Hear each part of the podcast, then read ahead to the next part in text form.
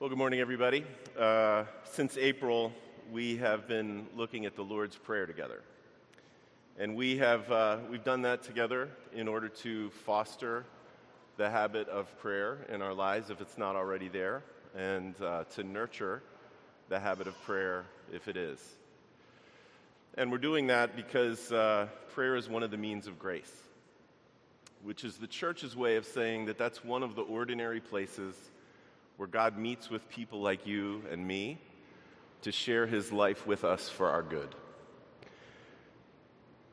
So we learn to pray uh, by being around people who pray and by praying. And so, looking at this prayer that Jesus taught us, it's a way for us to be around him as he prays it and to listen to him as he prays it and to think about what he meant for us to pray when we pray. This morning, uh, we come to the traditional ending of the prayer. You might know that the last line of the Lord's Prayer as we pray it uh, not in either Luke's or Matthew's Gospels. It's the two places where Jesus taught the prayer. If you didn't know, it's not in there, now you do. Uh, that line is usually included as a footnote in our translations, usually with a note that it was added uh, sometime later, and that's true. Sometime around the end of the first century or the beginning of the second century, the church started praying this line at the end of the Lord's Prayer For yours is the kingdom and the power and the glory forever. Amen. So we're looking at this uh, line of the prayer because it's part of our prayer life because we pray it. But really, the best reason uh, to think about this line together is because what it says is affirmed often and everywhere throughout all of Scripture. Like we heard in the uh, Old Testament lesson, His kingdom rules over all. In other words, what this line says is true. His is the kingdom and the power and the glory forever. And so all of this is captured beautifully in the greeting and in the doxology at the beginning of the book of Revelation, and that's what I want us to read together this morning. So I'll read Revelation 1, uh, verses 4 through 6 for us. It's printed in the order of worship if you'd like to follow along as I read.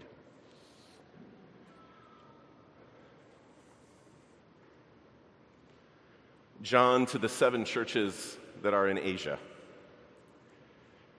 Grace to you and peace from him who is, and who was, and who is to come.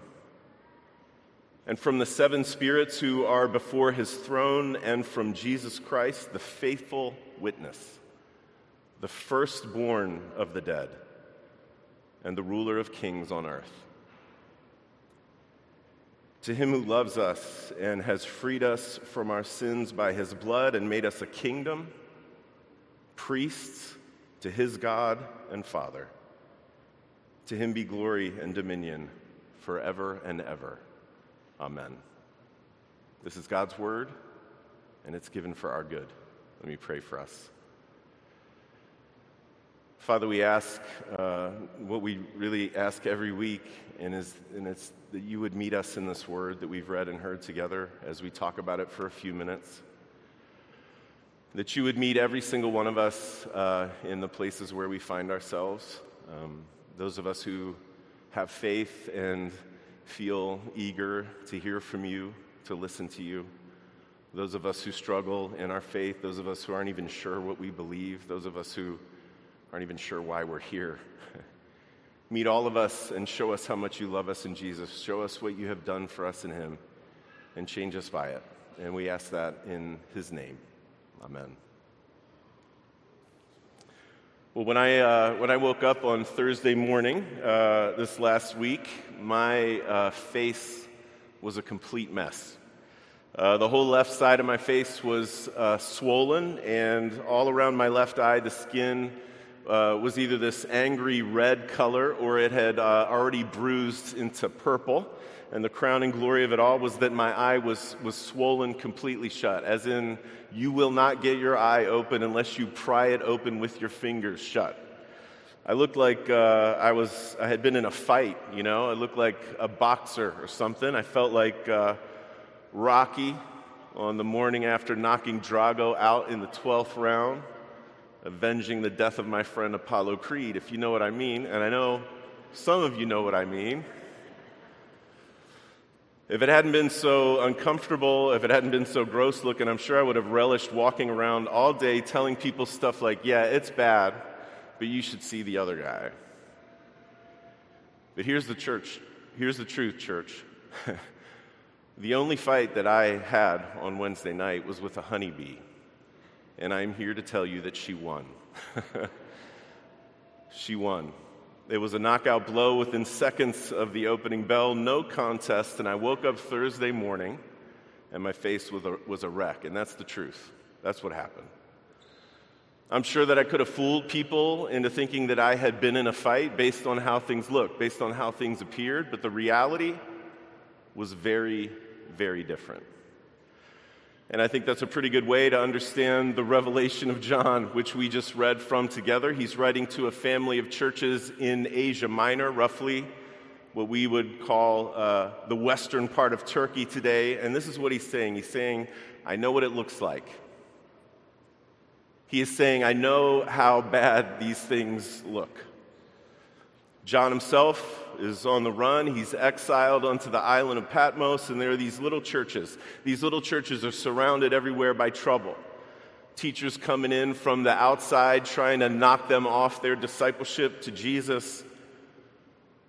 Pressured by the beguiling decadence and allure of the pagan vision of the good life, and increasingly persecution at the hands of the tyrannical political and military apparatus of the Roman state.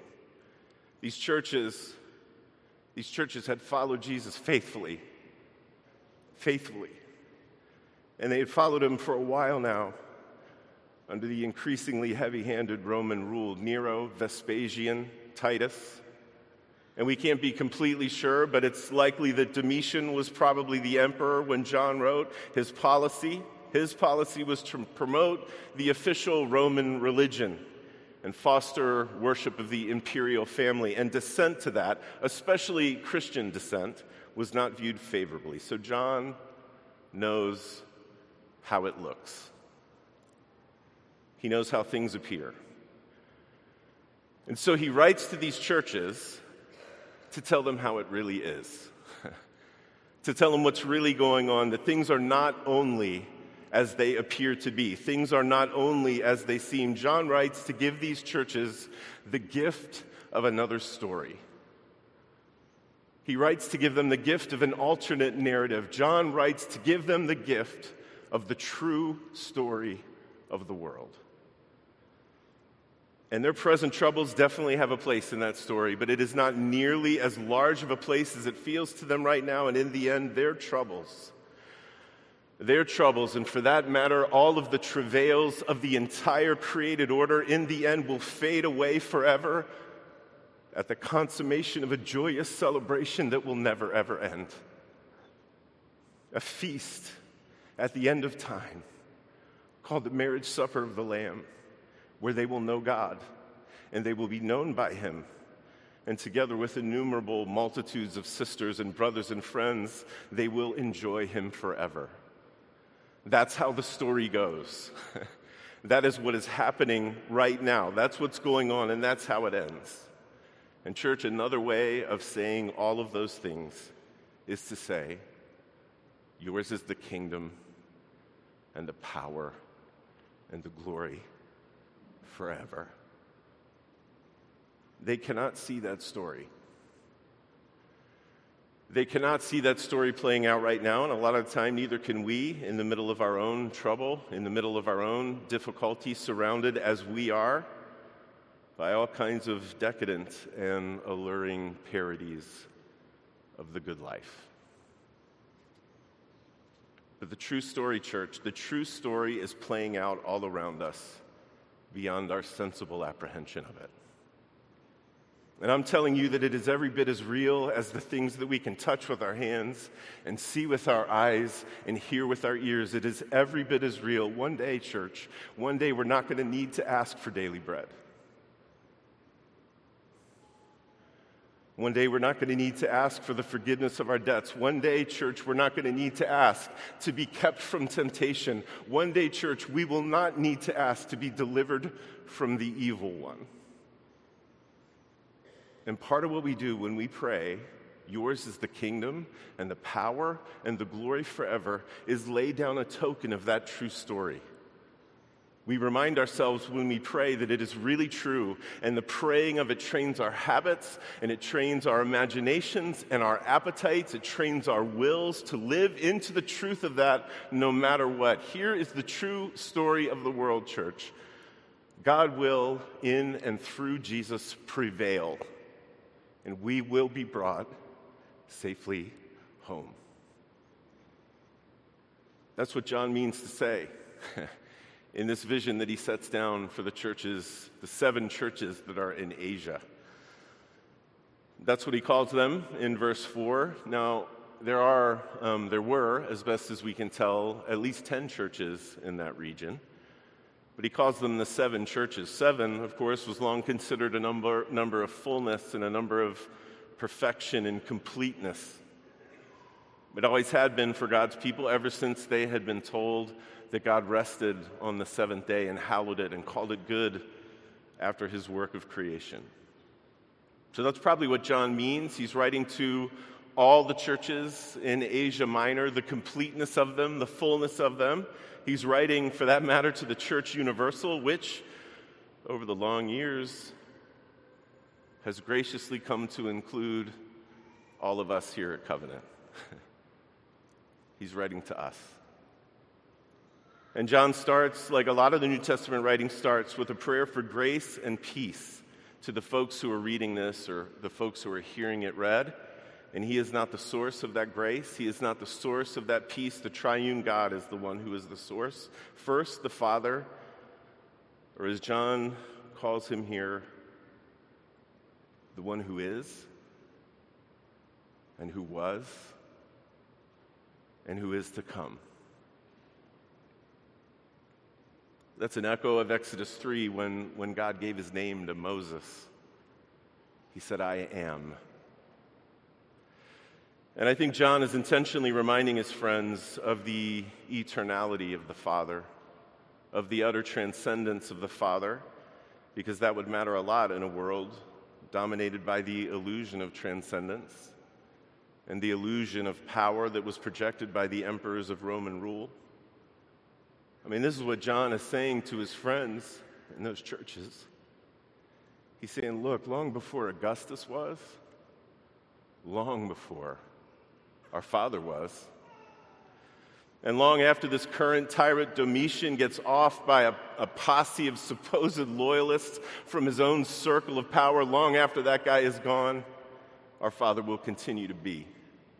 The kingdom and the power and the glory are his forever. And that's just the facts. That stuff never belonged to the pharaohs of Egypt. It never belonged to the kings of Assyria or the kings of Babylon. It certainly doesn't belong to the emperors of Rome. That stuff doesn't rest at 10 Downing Street. The power and the glory forever. The kingdom doesn't rest at the White House or the Kremlin or the Zhongnanhai in Beijing. It belongs to our Father, who is, and who was, and who is to come. I mean, think about it. Most of us probably uh, will have to look up the names of the leaders of those places shortly after they are gone. I mean, most of us, if we're being honest, can't even remember more than 10 of the presidents of our own country. but here we sit here we sit this morning in a building that is shaped like a cross, while literally billions of others on our planet are doing the same thing, or they have already, or they will later today. Multitudes, church, multitudes will pray the family prayer today. They will say the words, Our Father in heaven, and they will say it in their native tongues in every corner of this planet. And I want you to know that this is eloquent witness to the fact that what John says is true.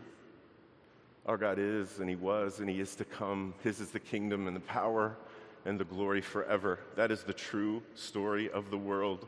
God will, in and through Jesus, prevail, and we will be brought safely home.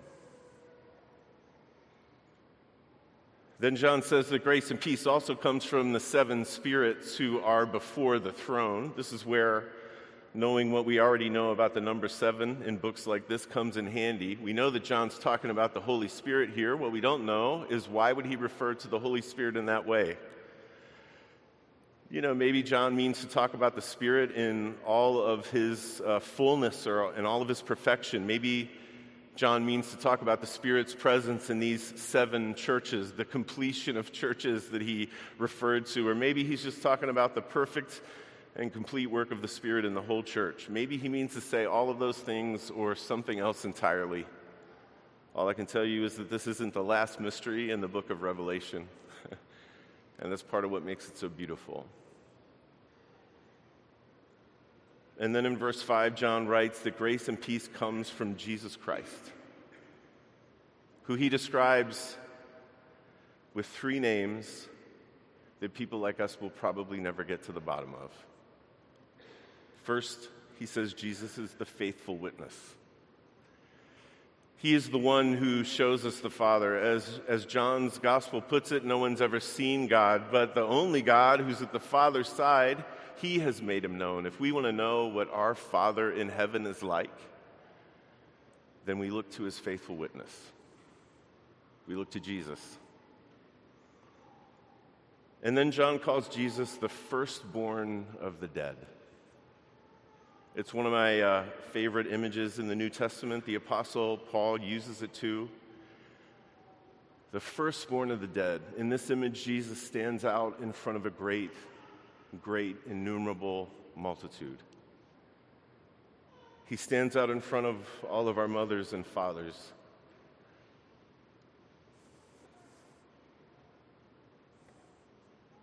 And sisters and brothers, all who have gone before us in death. He stands out at the head of a multitude that will one day include you and me and everyone else who follows him in faith.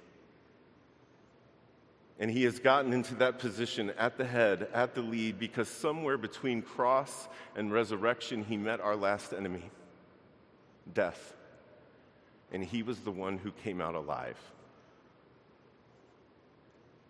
And because death was his victim, he turns to all of us in this great multitude.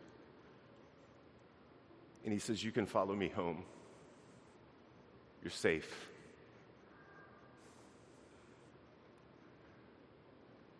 God will, in and through Jesus, prevail.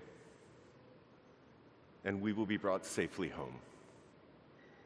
His is the kingdom and the power and the glory forever. That is the true story. Then John calls Jesus the, the ruler of kings on earth. We talked about this back in May a little bit. That just means he runs the place. Every square inch of this place is His. And of course, John's hearers know, and we know too, that sometimes that's hard to believe because it is very hard to see a lot of the time. It is very hard to see that he is running the place. And that's why Jesus has gotten us ready for this by telling us all of those stories that he told us about the hiddenness of his reign, all of those stories that he told us about uh, the long game that he is working to bring his kingdom to completion those stories were there to tell us that his timetable to get to its fullness, the, the circuitous and unexpected route he is taking to bring his kingdom into fullness, and for that matter, the kind of folks that he's going to bring into it, people like us. All of that stuff is way better than any, anything we would ever make up on our best days. And that's the truth. One day the former things will have passed away and his gracious and peaceable reign will be all that we see anywhere. Because God will, in and through Jesus, prevail. And we will be brought safely home. That is the story. His is the kingdom and the power and the glory forever. So it's just been a verse and a half. And this is what John does. He's, he's just said, Hello, churches. just a greeting. But it is the most bracing hello. I mean, these people are understandably scared at what is going on around them. It feels like some deep waters to them. They are confused, they're frustrated, they're increasingly being persecuted, and every day they are made to feel like knucklehead fools for what they believe and for how they live. Every day, probably, they wonder if it might be easier to capitulate to the state. Every day, probably, they wonder if they ought to fit their faith more easily into a pagan vision of the good life that won't make them take so much heat all the time. And listen, I, I hope that that sounds a little bit on the nose for us. Because it's not like we don't know what those things feel like given we're taking an emphasis here or there. I mean, no one's being thrown to the lions, not here. But you better believe Christians in other places rightly fear for their lives. And I don't doubt that there isn't one of us here this morning who follows Jesus faithfully, who hasn't wondered if capitulation, or who hasn't wondered if making our faith just a little bit more culture friendly, just sanding off some of the weird parts, if that might make things easier. It would be remarkable if you hadn't wondered those things. Because Christians have sweated it out just like this from day one.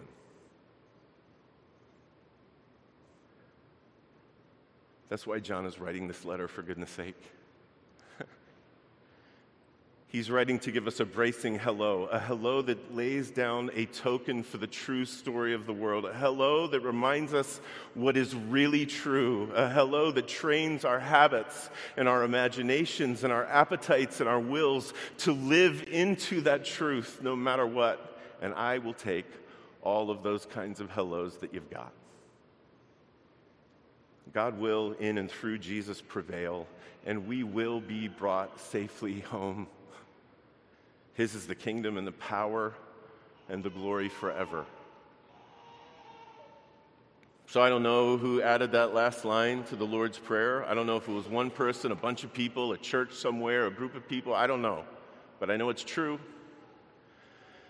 And I know that it perfectly follows the mysterious logic of our faith that knowing God leads us to praise Him, it leads us to enjoy Him. And in praise, we are formed into the people that we were meant to be. So it's perfectly fitting to end the, the prayer that Jesus taught us with praise. That's what John does after he says his hello. He just melts into praise. And that's how I want us to end. I want us to hear this doxology to the Jesus who taught us to pray. To him who loves us and has freed us from our sins by his blood and made us a kingdom priests to his God and Father. To him be glory and dominion forever and ever. Amen.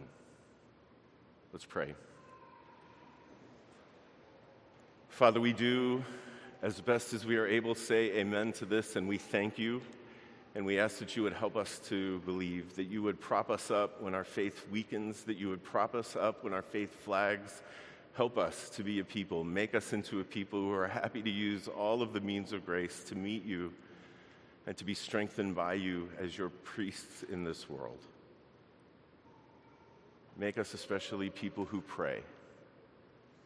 We ask this in the name of Christ. Amen.